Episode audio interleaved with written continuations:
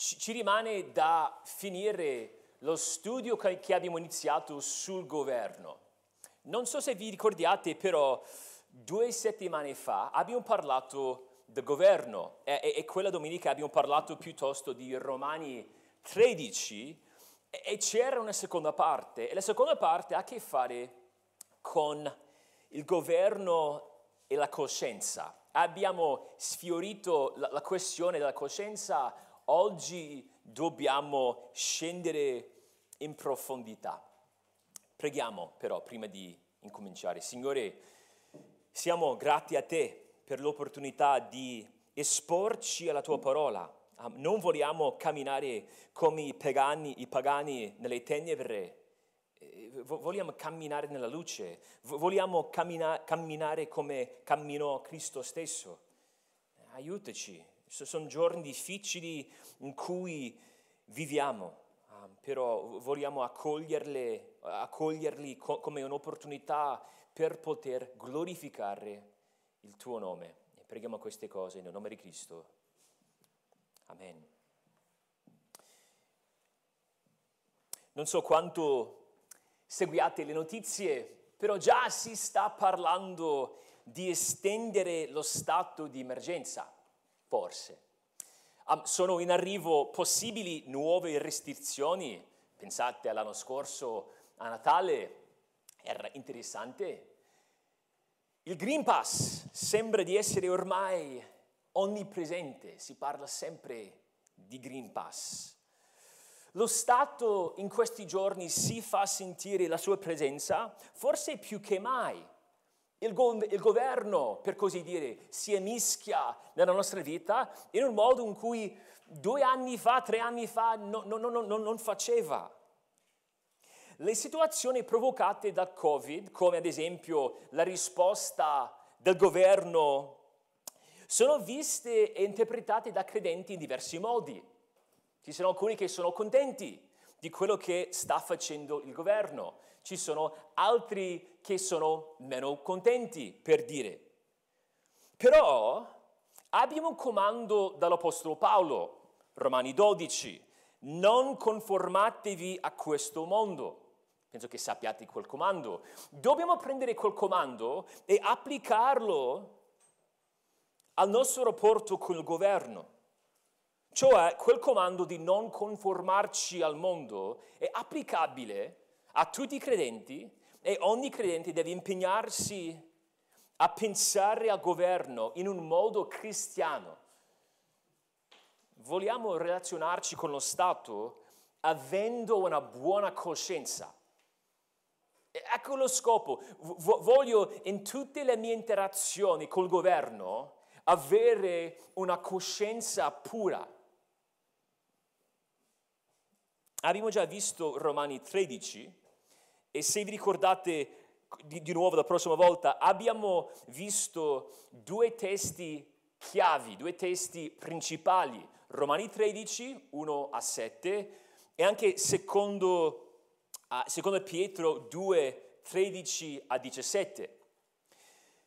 Ci vuole, visto che parliamo di due settimane fa, un piccolo ripasso e abbiamo trattato tre principi da questi testi. Ecco il primo.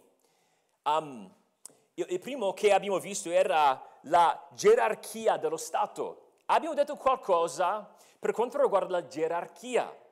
C'è una struttura. C'è un solo uomo che possiede ogni potere sul cosmo, Gesù Cristo.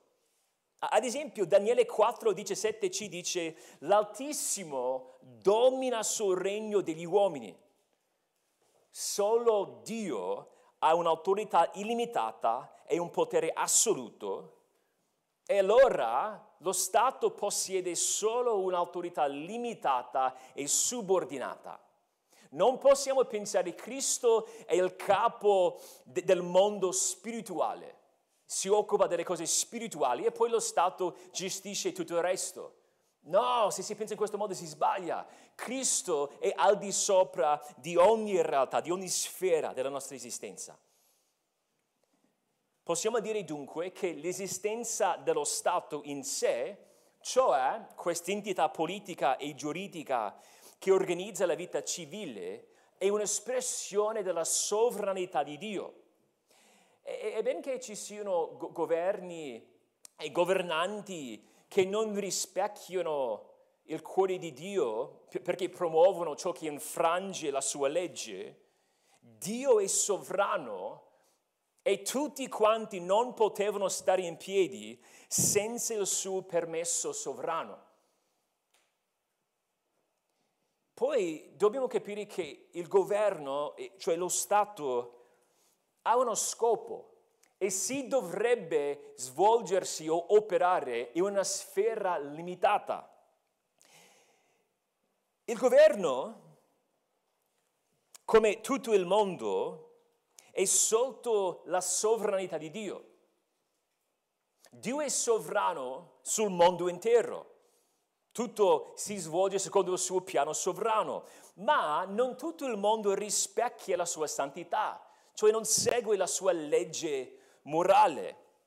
Nello stesso modo, Dio è sovrano sul governo, abbiamo già detto quello, sulla, gier- sulla gerarchia del governo, cioè ogni governo che esiste esiste secondo il suo piano sovrano, questo si trova in Romani 13, 1 e 2, ma non rispecchia sempre il suo cuore, cioè non è che ogni governo sia um, in linea con la sua legge morale. Romani 13, 3 a 5 ne parla.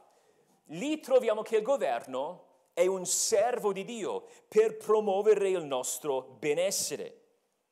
E in quel testo, sempre in Romani 13, scopriamo che il, gov- il governo dovrebbe comportarsi in un certo modo. Ecco lo scopo del governo. Punire il male e premiare il bene. Punire il male e premiare, e premiare il bene. E, e, poi si può dire che si dovrebbe operare o, o, o si dovrebbe lavorare in una sola sfera, cioè la tutela del nostro benessere nella vita civile, come ad esempio alla fine di questo brano Romani 13, la tassazione, Romani 13, 6 e 7. Però il governo ha dei limiti.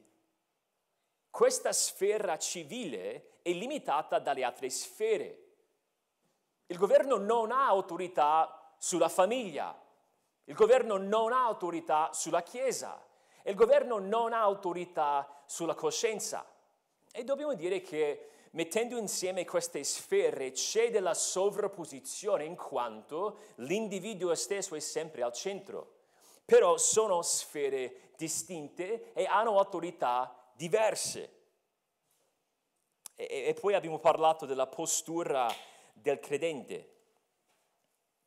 Il, il punto di, di partenza della nostra postura davanti al governo è una sottomissione evangelica. Ci sottomettiamo al governo perché fa parte di una testimonianza coerente affinché gli altri osservino le nostre opere buone e diano gloria a Dio, specialmente quando siamo perseguitati. Questo viene direttamente da 1 Pietro 2, 12. Però la Bibbia non insegna un, un'obbedienza assoluta e senza eccezione al governo. Se, se, teniamo in considerazione tutto ciò che la Bibbia dice sul governo, è chiaro che, come spiega un autore, il cristiano non deve al governo un'ubbidienza assoluta, incondizionata e sconsiderata.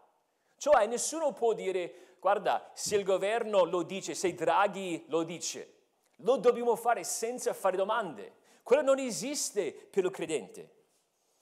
Il governo non è servo di Dio quanto dovrebbe essere quando ci chiede di fare qualcosa che va contro le leggi di Dio. C'è l'esempio classico che abbiamo visto l'ultima volta, Atti 4. Dicevano queste autorità non potete più predicare il Vangelo. Co- cosa, cosa fecero gli apostoli? Dissero di no, dobbiamo per forza predicare il Vangelo. Atti 5:29, bisogna ubbidire a Dio anziché agli uomini. Ora, dobbiamo dire che non è che si possa giustificare i propri peccati dicendo di aver commesso quel peccato in obbedienza al governo. Non posso dire sì, è sbagliato, però l'ho fatto perché il governo me l'ha, detto di fare. Sto seguendo Romani 13, che mi dice di sottomettermi al governo. Quando il governo esige che tu faccia qualcosa che va contro la legge di Dio, come ad esempio violare uno dei dieci comandamenti, devi per forza disubbidire. Se il governo, come succedeva spesso nella Chiesa primitiva, primitiva, ti dice di adorare un Dio falso, un Cesare, il credente non può permettersi di farlo. Quindi il governo ha dei limiti. E, e la, la, la parte forse più facile è quando il governo ci dice di fare qualcosa che va contro la legge di Dio, o quando il governo mi dice di non fare qualcosa che la legge di Dio mi dice invece di fare. Quello è abbastanza facile, possiamo applicare questo principio che si trova in Atti 5:29, dobbiamo fare la volontà di Dio anziché la volontà dell'uomo. Ubbidiamo a Dio anziché agli uomini. Però quando si tratta di altri comportamenti dello Stato, come ad esempio quando il governo invade un'altra sfera, quando il governo prova a gestire la, la famiglia o la chiesa o la coscienza, allora come, come, come dobbiamo comportarci? Come dobbiamo comportarci in quei casi? Se per esempio lo Stato si inventa una legge che, che non rientra nel suo scopo di punire il male e promuovere il bene e oltrepassa la sua sfera, possiamo dire che l'ubbidienza non è strettamente necessaria. Ma, ma ciò non significa che devi per forza disubbidire. Ci sono cose che accettiamo spessissimo nella vita anche se tecnicamente, guardando lo scopo e la sfera del governo, vanno oltre quello che dovrebbe fare il governo. Parlando sempre di Romani 13, spero che ci siate a questo punto, vediamo nel versetto 5, Romani 13, 5, che anche se il governo non si comporta come dovrebbe, stiamo parlando di, di scopo e sfera. Il credente potrebbe ubbidire per altri due motivi, punizione e coscienza. Per esempio, cristiano potrebbe decidere di seguire la legge per evitare la punizione, cioè di, di non dover um, subire certe sanzioni per la violazione può anche sottomettersi alla legge per mantenere una coscienza pulita. Se è convinto che il modo migliore per onorare il Signore è quello di seguire questi direttivi dal governo. E, e poi dobbiamo dire che quando si tratta di questi momenti in cui il governo oltrepassa lo scopo e la sfera, non significa che il credente possa abbandonare ogni obbedienza al governo, ad esempio, come, come ad esempio le tasse. Infatti storicamente, se andassimo a guardare i momenti in cui i cristiani um, commisero atti di disobbedienza civile, quasi sempre si sottomisero alle punizioni che ne risultano.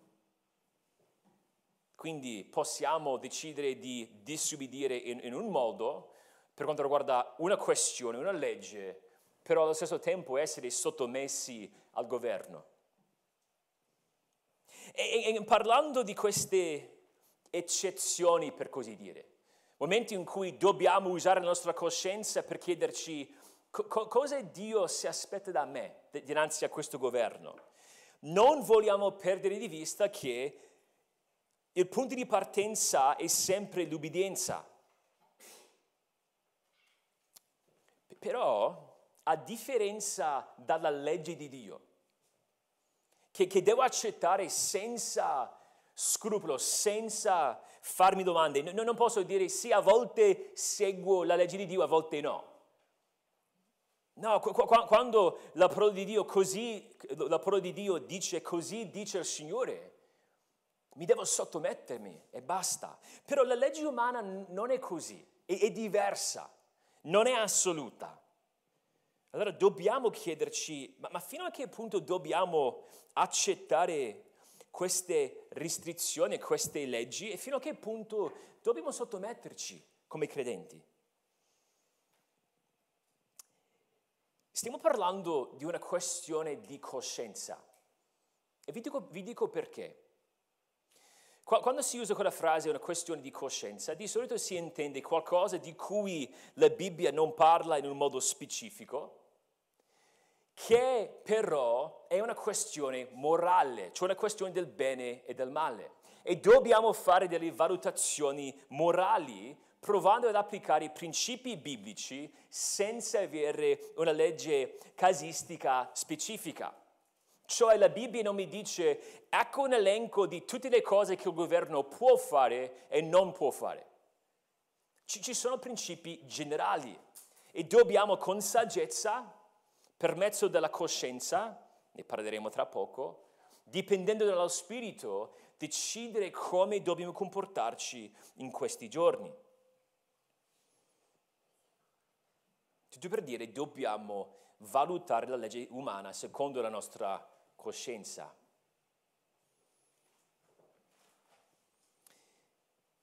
Devi essere convinto nella tua coscienza che tu stai facendo la cosa giusta nell'accettare o non accettare, nell'ubbidire o non ubbidire. E secondo me Paolo parla della coscienza in Romani 13:5 proprio perché la coscienza è importante quando si parla del governo cosa, che cosa sia la coscienza? Noi siamo stati fatti all'immagine di Dio. Dio è un essere morale e perciò, in quanto siamo stati fatti, creati all'immagine di Dio, anche noi siamo esseri morali. Per di più, avendo l'immagine di Dio, siamo autoconsapevoli e per di più facciamo autovalutazioni ed è proprio ciò che facciamo con la nostra coscienza. Ci autovalutiamo. La coscienza è una facoltà umana, cioè una capacità innata che appartiene ad ogni uomo. Romani 2 ci aiuterà. Romani 2 ci dice questo ed è lì sullo schermo perché noi saltiamo qui e lì stamattina, dice essi, sta parlando de, de, de, dei gentili, cioè non giudei, essi dimostrano che quanto la legge comanda è scritto nei loro cuori, perché la loro coscienza ne rende testimonianza e i loro pensieri si accusano o anche si scusano a vicenda. anche se gli stranieri non avevano la legge di Mosè, l'opera della legge era scritta nei loro cuori. Però non avevano soltanto la legge, oltre alla legge avevano pure questa facoltà che accusa e scusa, la coscienza. Dobbiamo capire che la legge morale, quella legge scritta nei nostri cuori, e la coscienza non sono uguali. La, la legge e non la coscienza è la norma o il criterio di giudizio. La coscienza ci incolpa poi o ci discolpa, discolpa alla luce dello standard della legge. La legge, oh, scusate, la coscienza agisce sulla base di quello che comprendiamo di essere il bene e il male. La coscienza opera sia in ret- uh, retrospettiva, cioè mi, mi sento in, colpo, in, in colpa per quello che ho fatto, sia in prospettiva, cioè guida le mie decisioni. E non stiamo parlando di preferenze. Non è una questione di, ma quale, quale pasta preferisci? Siamo stati a Roma due giorni in una uh, sera sola abbiamo provato amatriciana, carbonara, cacio e pepe. È stata una cosa spettacolare. Abbiamo tutti fatto una classifica. Io ho detto in quel ristorante, anche se la carbonara è sempre la mia preferita, ho detto lì classifica per me era amatriciana, carbonara, cacio e pepe. Altri non erano d'accordo, ad esempio Massimo, ma lascia stare. Però il punto lì è quello della preferenza. Non si tratta di una questione morale, non dicevo ma la matriciana è più per il bene comune, per dire. Quella è una preferenza, ok? Quando parliamo di coscienza stiamo parlando di qualcosa che va oltre la mera preferenza, perché sono valutazioni morali. Sto dicendo che faccio questo perché sono convinto che è il bene. La mia coscienza mi accusa quando non sono conforme alla mia comprensione della legge.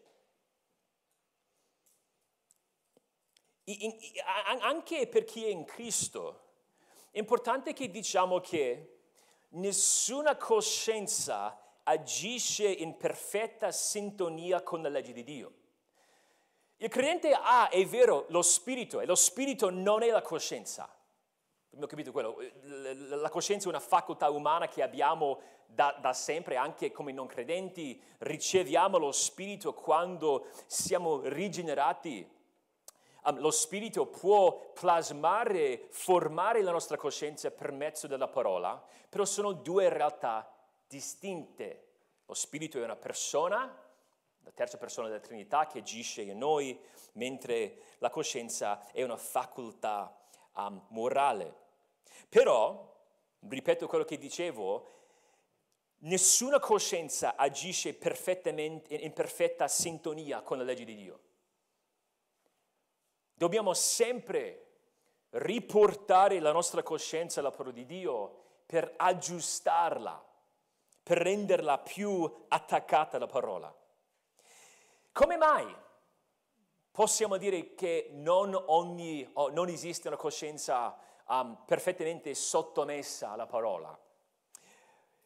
Innanzitutto possiamo dire che possiamo aggiungere regole alla legge di Dio, in modo che la nostra coscienza ci accusi quando le, um, le andiamo contro. Cioè, ad esempio, 1 Corinzi 8, 10, um, potete soltanto scrivere quei riferimenti, non abbiamo tempo per andarci, però 1 Corinzi, i capitoli 8 e 10, parlano della questione del mangiare la carne sacrificata agli idoli. Paolo dice in, in, in, in sostanza, um, gli idoli non esistono, sono una finzione. Allora tu puoi tranquillamente mangiare quella carne, almeno che la tua coscienza non ti accusi. Si parla in quel testo di quelli che avevano una, una coscienza debole. E la coscienza debole è una coscienza troppo sensibile. Si sente in colpa quando non dovrebbe, secondo la legge di Dio. Dall'altro canto, esiste pure una coscienza troppo insensibile e questo viene chiamata una coscienza impura in Tito 1, 15. E ho scritto anche qui, ah, non ho scritto, scusate, potete, se state prendendo appunti, scrivere anche 1 Timoteo 4,2, perché lì si legge di alcuni cauterizzati nella propria coscienza. Una coscienza proprio distrutta, bruciata. Di che cosa si tratta? Si tratta di una coscienza che non ci accusa quando dovrebbe. Ad esempio, qualcuno che va in giro dicendo bugie. che può mentire senza nemmeno pensarci due volte. Dice, guarda, io sono a posto perché la mia coscienza non mi dà fastidio. No, non, non significa necessariamente in sé niente. Quella è una coscienza che dovrebbe essere più sensibile. Ecco una semplice definizione della coscienza. La coscienza è la tua consapevolezza di ciò che tu credi giusto e sbagliato. La coscienza è la tua consapevolezza di ciò che tu credi giusto e sbagliato. È quello che credi tu, è, è la tua valutazione morale. E la coscienza è una consapevolezza di questo standard morale. Le nostre coscienze funzionano in modi diversi perché si basano su degli standard morali diversi. Poi possiamo dire che la coscienza è una guida affidabile ma non infallibile. Affidabile ma non infallibile. Non dobbiamo agire contro la nostra coscienza, contro la nostra coscienza per nessun motivo. Ciò è vero anche se si ha una coscienza debole. Tu, tu, non troverai un testo nel Nuovo Testamento che dice, dai, se tu hai una, una coscienza debole, lanciati e vai contro la tua coscienza. Anzi, è proprio il contrario. Per esempio, se, se qualcuno um, cresce in un ambiente in cui tutte le donne porta, po, portano il velo in chiesa, e poi la coscienza di quella persona ti accusa quando non porti il velo in chiesa, quella persona dovrebbe portare il velo. Non perché io penso che sia un comando biblico, ma, ma perché la sua coscienza, dobbiamo ricordarci, è una nostra autovalutazione, perché la sua coscienza le accusa. Ed è ciò che troviamo in Romani 23 um, scusate, Romani 14, 23. Ma chi ha dei dubbi riguardo a ciò che mangia è condannato, perché la sua condotta non è dettata dalla fede e tutto quello che non viene da, da fede è peccato. Io devo essere convinto nella mia mente che la mia scelta è quella che onori il Signore. No, no, no, non posso dire, ah, mi sento un colpo, però lo faccio comunque. La nostra coscienza può cambiare, perché il nostro criterio di giudizio può cambiare. Quella donna che era cresciuta portando sempre il velo in chiesa può arrivare al punto in cui si, informa la coscienza biblicamente e arriva al punto in cui dice no, secondo me questa è una regola che ho aggiunto io al criterio di giudizio morale e va tolta per poi non portare il velo in chiesa. Dobbiamo ricalibrare le nostre coscienze in continuazione. Più che maturiamo in Cristo, più vedremo chiaramente il nostro peccato e più dovrebbe essere in sintonia la nostra coscienza con la parola di Dio. Potete pensarci così, se io so di certo di pesare 90 kg e vado a mettermi sulla bilancia e mi dice 100 kg, devo ricalibrare la bilancia affinché mi dia quello che dovrebbe. Nello stesso modo noi dobbiamo essere in grado, dobbiamo impegnarci per scoprire le cose che abbiamo aggiunto alla nostra coscienza, che non ci dovrebbe essere, um, e, e anche scoprire magari ci sono dei modi in cui non siamo abbastanza sensibili. Ci sono delle cose che facciamo che non vanno bene. Dovremmo sentirci in colpa anche se non è così. Abbiamo esempi biblici di qualcuno che cambia la sua coscienza. Pietro. In realtà ci sono due esempi e ve lo faccio vedere proprio al volo perché poi dobbiamo applicare tutto ciò al governo. Però vediamo che c'era una volta che Pietro aveva una coscienza debole, era troppo sensibile. Um, Atti 10, um, stava per andare da Cornelio, i gentili e quant'altro, ha questa visione, vide il cielo aperto e un oggetto che scendeva simile a una grande tovaglia caduta a terra per i quattro angoli e in essa c'era ogni sorta di quadrupedi, quadrupedi uh, retti, rettili dalla terra, uccelli del cielo. E una voce gli disse, alzati Pietro, ammazza e mangia. Ma Pietro rispose, assolutamente no, Signore, perché io non ho mai mangiato nulla di impuro e di contamina- contaminato. La voce parlò una seconda volta, le cose che Dio ha purificate, non farle tu impure. Pietro diceva, ma io seguo la legge di Mosè, me, la mia coscienza non mi permette di mangiare queste cose. Cosa interessante è che in diversi momenti del suo ministero terreno Gesù ha, aveva già dichiarato puri tutti i cibi, come ad esempio Marco 7. Insomma, Pietro doveva aggiustare o ricalibrare la sua coscienza. Diceva no, non posso mangiare queste cose, però quello non era la legge di Dio sotto il nuovo patto, allora doveva aggiustare la sua idea. Ecco un esempio di una coscienza impura, troppo insensibile.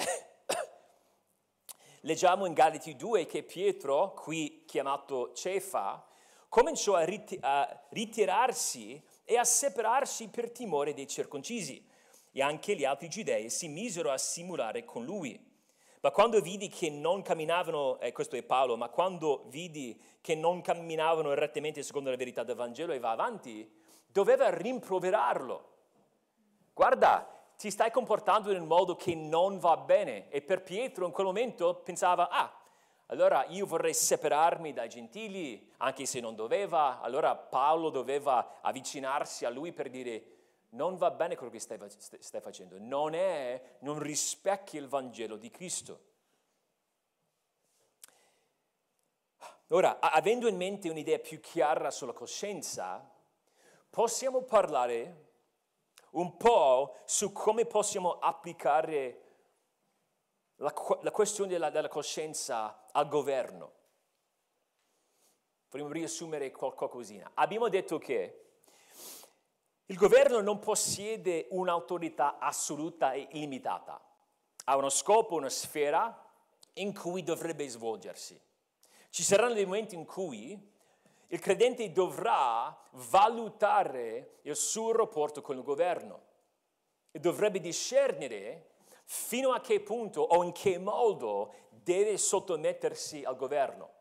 Ripeto quello che ho già detto, la nostra postura normale è di sottomissione, non siamo ribelli, non, non vado in giro cercando modi per non sottomettermi alla legge, però voglio capire quello che il Signore si aspetta da me. Ci sono due punti principali, sono semplici.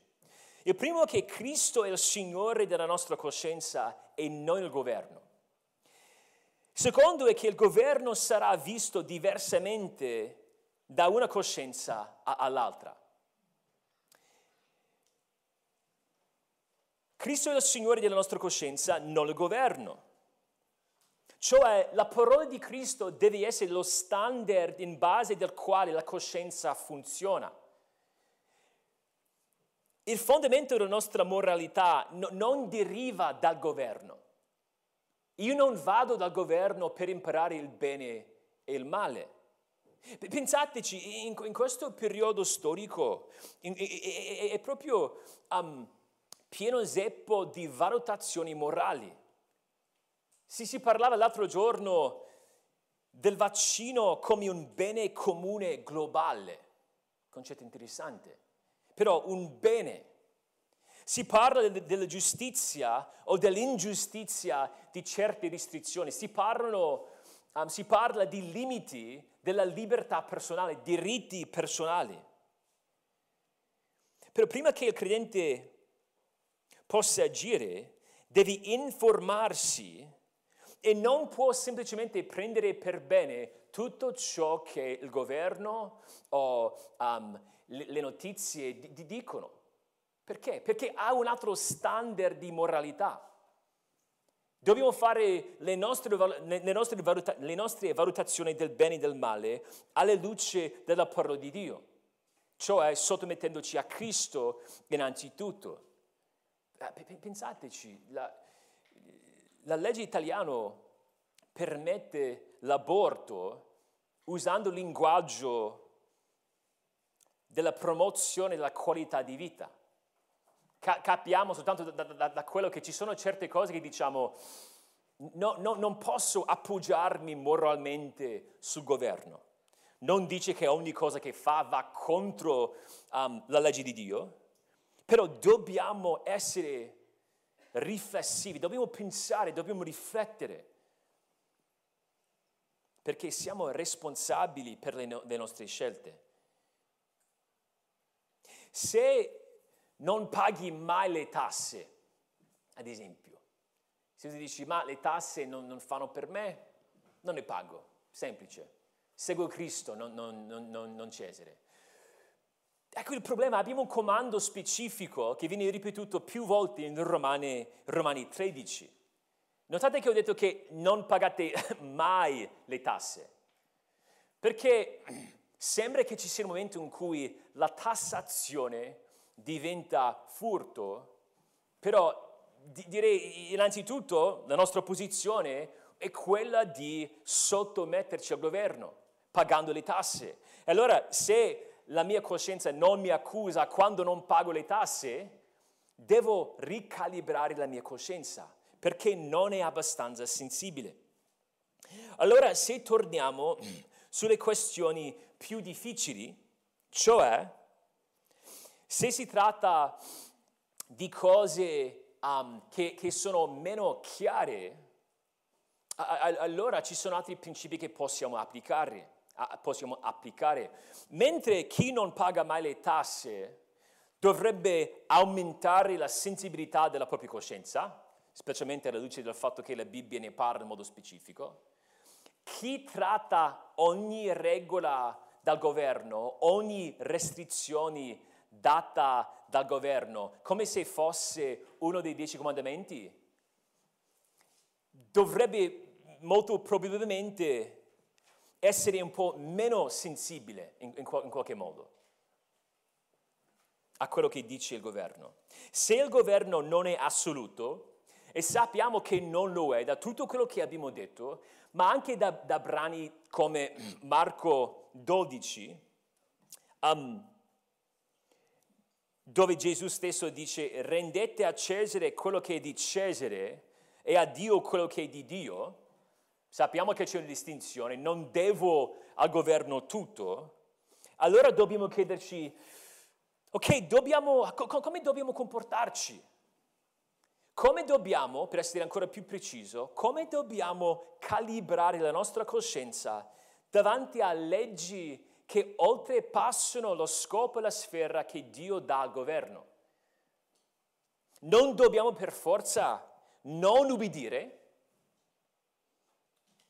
Per esempio, se il governo dice come, abbiamo detto l'ultima volta, che a casa i bambini sotto 5 anni devono portare sempre le calzini verdi, è, è una cosa um, superflua, ma magari lo faccio soltanto perché vorrei essere una buona testimonianza ai miei vicini, che sono molto più sensibili di me. Um, forse nella mia coscienza dico, ma penso che sia importante che io lo faccia, allora lo faccio. Però quello chiaramente va oltre lo scopo e la sfera del governo. Allora, come possiamo fare queste valutazioni? Um, ecco qualche principio. Um, e questi principi ci aiutano a calibrare, calibrare la nostra coscienza affinché possiamo sottomettere la nostra coscienza al Cristo innanzitutto e non al, non al, non al governo. Um, prima di, di, di, parlare di questa lista, di che, di che cosa stiamo parlando? Ma stiamo parlando forse di situazioni come um, no, non portare la mascherina ogni volta quando sei con persone non conviventi, anche se il governo dice dovresti farlo. Magari lo fai per, a, a, per altri motivi, decidi, ma questa persona è tranquilla, vorrei tanto vedere la sua faccia, penso che sia importante per diversi motivi. Già lì, ora che siamo usciti dalla parte più difficile um, dalla, de, della pandemia, io ritengo che sia legittimo non portarlo ogni volta con certe persone, se, se anche loro sono tranquilli. Um, e, e, un credente forse potrebbe dire, sì, per me ha tanto senso, io, io mi comporto così. Altri credenti potrebbero dire, no, io porto sempre la mascherina per questi motivi, sempre in ogni caso, e la mia mascherina non scende mai sotto il naso. Mai. Ok? Sono, sono scelte che si fanno alla luce della coscienza e dobbiamo avere dei principi con i quali possiamo prendere queste decisioni. Non possiamo, non possiamo dire semplicemente faccio quello che voglio perché mi piace. Brevemente, possiamo parlare della gloria di Dio. Voglio chiedermi, ma, ma, ma cos'è, um, cos'è la scelta che darà più gloria al Signore?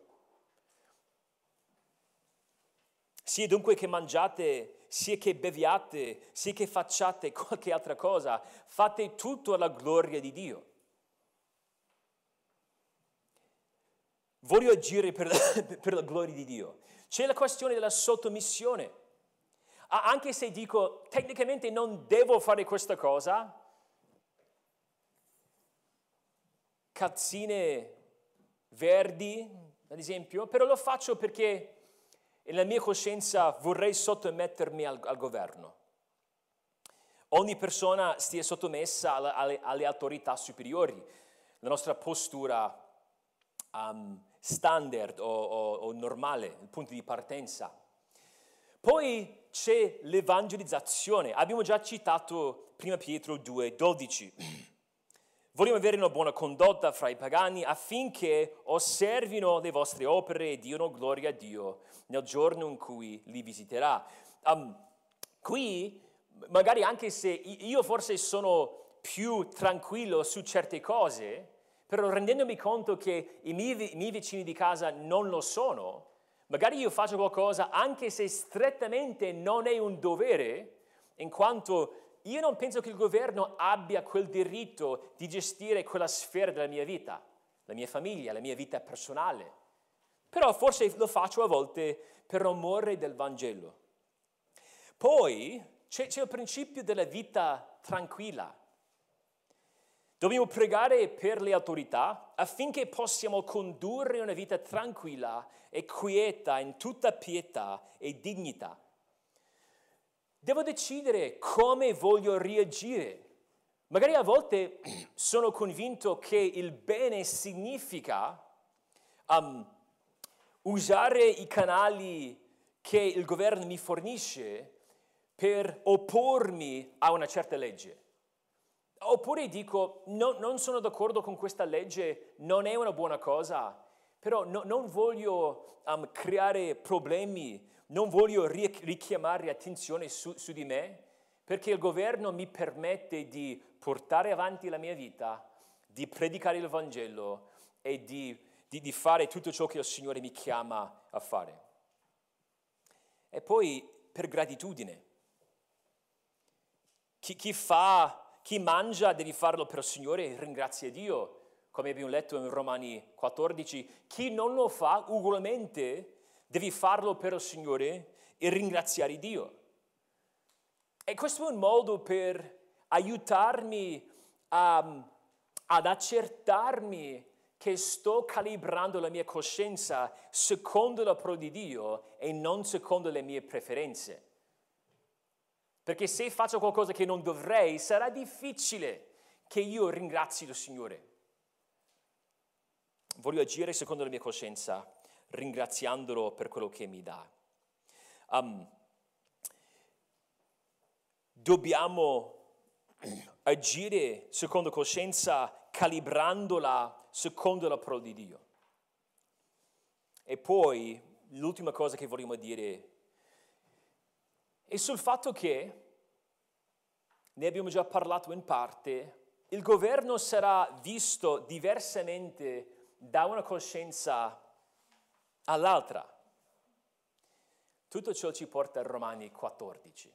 Abbiamo toccato il testo in qualche modo e anche se la parola coscienza propria non si trova in Romani 14, sappiamo che si tratta della coscienza per due motivi. Il suo contenuto chiarissimo e poi è un brano parallelo in tantissimi modi con 1 Corinzi 8 e 10 e lì si trova invece la parola coscienza. Di nuovo, la coscienza è la tua consapevolezza di ciò che tu credi giusto e sbagliato. E se non, se, se non l'avevo detto prima, ho preso quella definizione da un libro scritto da um, Nasali, Nasali e Crowley. Un libro disponibile in inglese, non so se ci sia in italiano. La coscienza è la tua consapevolezza di ciò che tu credi giusto e sbagliato. In Romani 14 le questioni sono cibo, se guardate il versetto 2, giorni in cui si festeggiano certe cose nel mondo religioso e poi alla fine si menziona 14-21 anche vino. Dobbiamo capire che la Chiesa a Roma sarebbe stata o era composta di gentili, um, romani, pagani e anche israeliti, giudei. E avevano delle idee di diverse, come potete immaginare.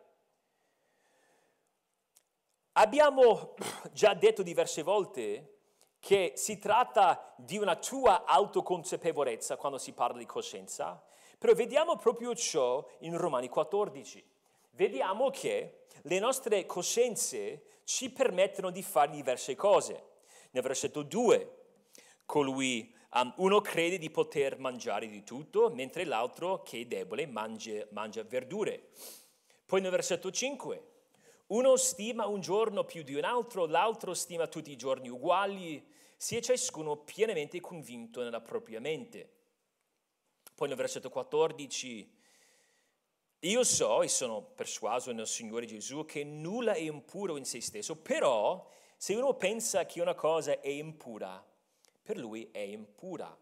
Quindi si trattano di valutazioni morali che sono diverse.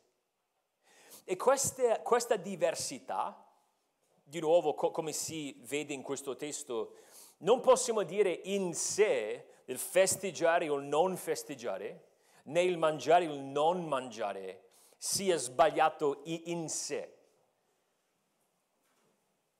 Però dobbiamo dire invece che sono tutte e due le cose po- possibili. E alla luce di queste differenze di valutazione morale, c'è una grande tentazione. Ecco la tentazione, c'è un filo che si può seguire in questo testo ed è la, ripeti- la ripetizione della parola giudicare. C'è la tentazione di giudicarci gli uni gli altri. Di, di do per scontato che quello che faccio io sia l'unico modo di comportarsi. E invece di rendermi conto che la mia coscienza non è in perfetta sintonia con la parola, e invece di rendermi conto che forse quel fratello o quella sorella vuole festeggiare quel giorno in quel modo, per dei bei motivi, per dei buoni motivi, che non condivido io, però non significa di per sé che sbaglia. Dobbiamo non giudicare gli altri. E se guardate il versetto 3, colui che mangia, cioè che ha il, la coscienza forte, cioè non debole, avrà la tentazione di disprezzare colui che non mangia di tutto. Ah, ma questo qua è troppo pignolo, troppo, troppo stretto nel modo in cui vede il mondo, dovrebbe essere più, più come me. Però non vediamo quel principio. Sì, um, chi ha la coscienza debole um, de- deve crescere però quella crescita non avviene tra una forzatura dalla parte di chi ha una coscienza in questo contesto più, più forte. Nel versetto 10, ma tu perché giudichi tuo fratello? E anche tu perché disprezzi tuo fratello? Perché tutti compariremo davanti al tribunale di Dio. E guardate il versetto 12, quindi ciascuno di noi renderà conto di se stesso a Dio. Io non dovrò rendere conto al mio, del comportamento di mio fratello al, Signore. Io sono responsabile per la mia coscienza e per il mio comportamento.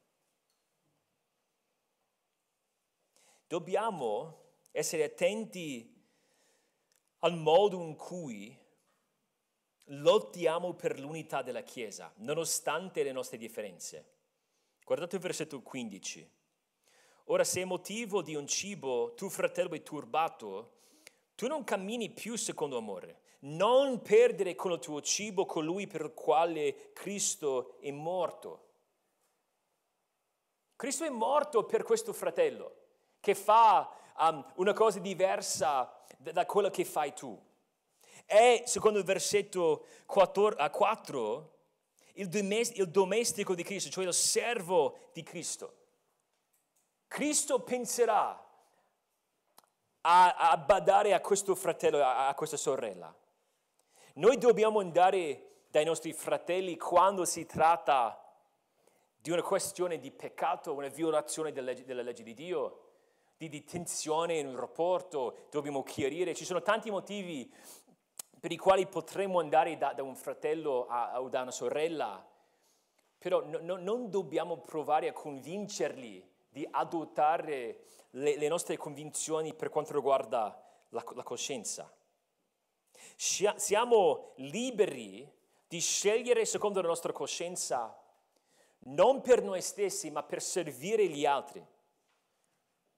Se allora mia, eh, il mio fratello ha una coscienza più sensibile, non vorrei mai fargli del male. E non significa, non significa, che io devo cambiare la mia coscienza in base alla sua, è soltanto che non userò quella libertà nella sua presenza in modo che io non gli, fa, non gli faccia del male. La libertà della mia coscienza, se sono in Cristo, la limito volontariamente per amore del mio fratello. Allora dobbiamo renderci conto che valuteremo certe restrizioni in un modo diverso perché abbiamo coscienze diverse. Abbiamo parlato della mascherina, ci sono tanti modi diversi di portare la mascherina, ci sono tanti livelli di attenzione per quanto riguarda la mascherina. Conoscevo, um, ci sono alcuni che um, credenti che mangeranno in ristorante dentro senza il Green Pass se parlano con il proprietario. Se il proprietario dice per me va bene, il credente dice ok anche per me va bene, magari lo faranno. Alcuni credenti, ma altri credenti dicono mm, io non farei proprio quello.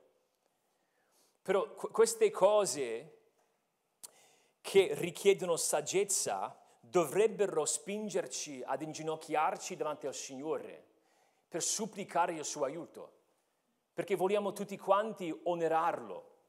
E nel mezzo di tutto dobbiamo badare al modo in cui parliamo delle nostre scelte e delle scelte degli altri, perché non vorremmo mai pianta, piantare semi di disordine che, che, che sconvolgono in qualche modo l'unità della Chiesa.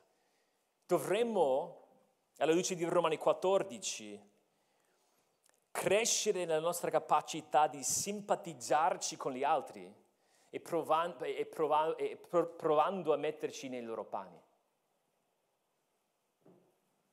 Non c'è un taglio unico. Siamo tutti imperfetti, però dobbiamo, come gruppo, come Chiesa, impegnarci per incoraggiarci a vicenda. E anche se un altro non fa esattamente come te, dovresti pregare per lui o per lei e dovresti incoraggiare che faccia tutta la ricerca possibile, che, che usi tutta la saggezza possibile e che, fa possi- che faccia tutto possibile per onorare Cristo. Alla luce del governo noi non possiamo essere impauriti o indifferenti, non, po- non possiamo essere motivati dalla paura, non possiamo essere motivati dall'indifferenza. Vogliamo comportarci con una coscienza pulita. Preghiamo. Signore, ti ringraziamo per questo studio, per le cose che abbiamo imparato, per um, i principi. Ti prego che tu possa aiutarci a, a valutare la nostra vita in, modo, in un modo gradito a te, ma vogliamo chiederti anche che, che tu ci dia la grazia, la compassione, la, la, comunione, la comunione fraterna tra di noi, affinché possiamo vivere um, come comunità, come Chiesa, um, onorandoti pur avendo delle differenze per quanto riguarda il governo, per quanto riguarda il vaccino, per quanto riguarda um, un insieme di, di altre cose. Che Cristo sia al centro di tutto ciò che facciamo. Chiediamo nel suo santo nome. Amen.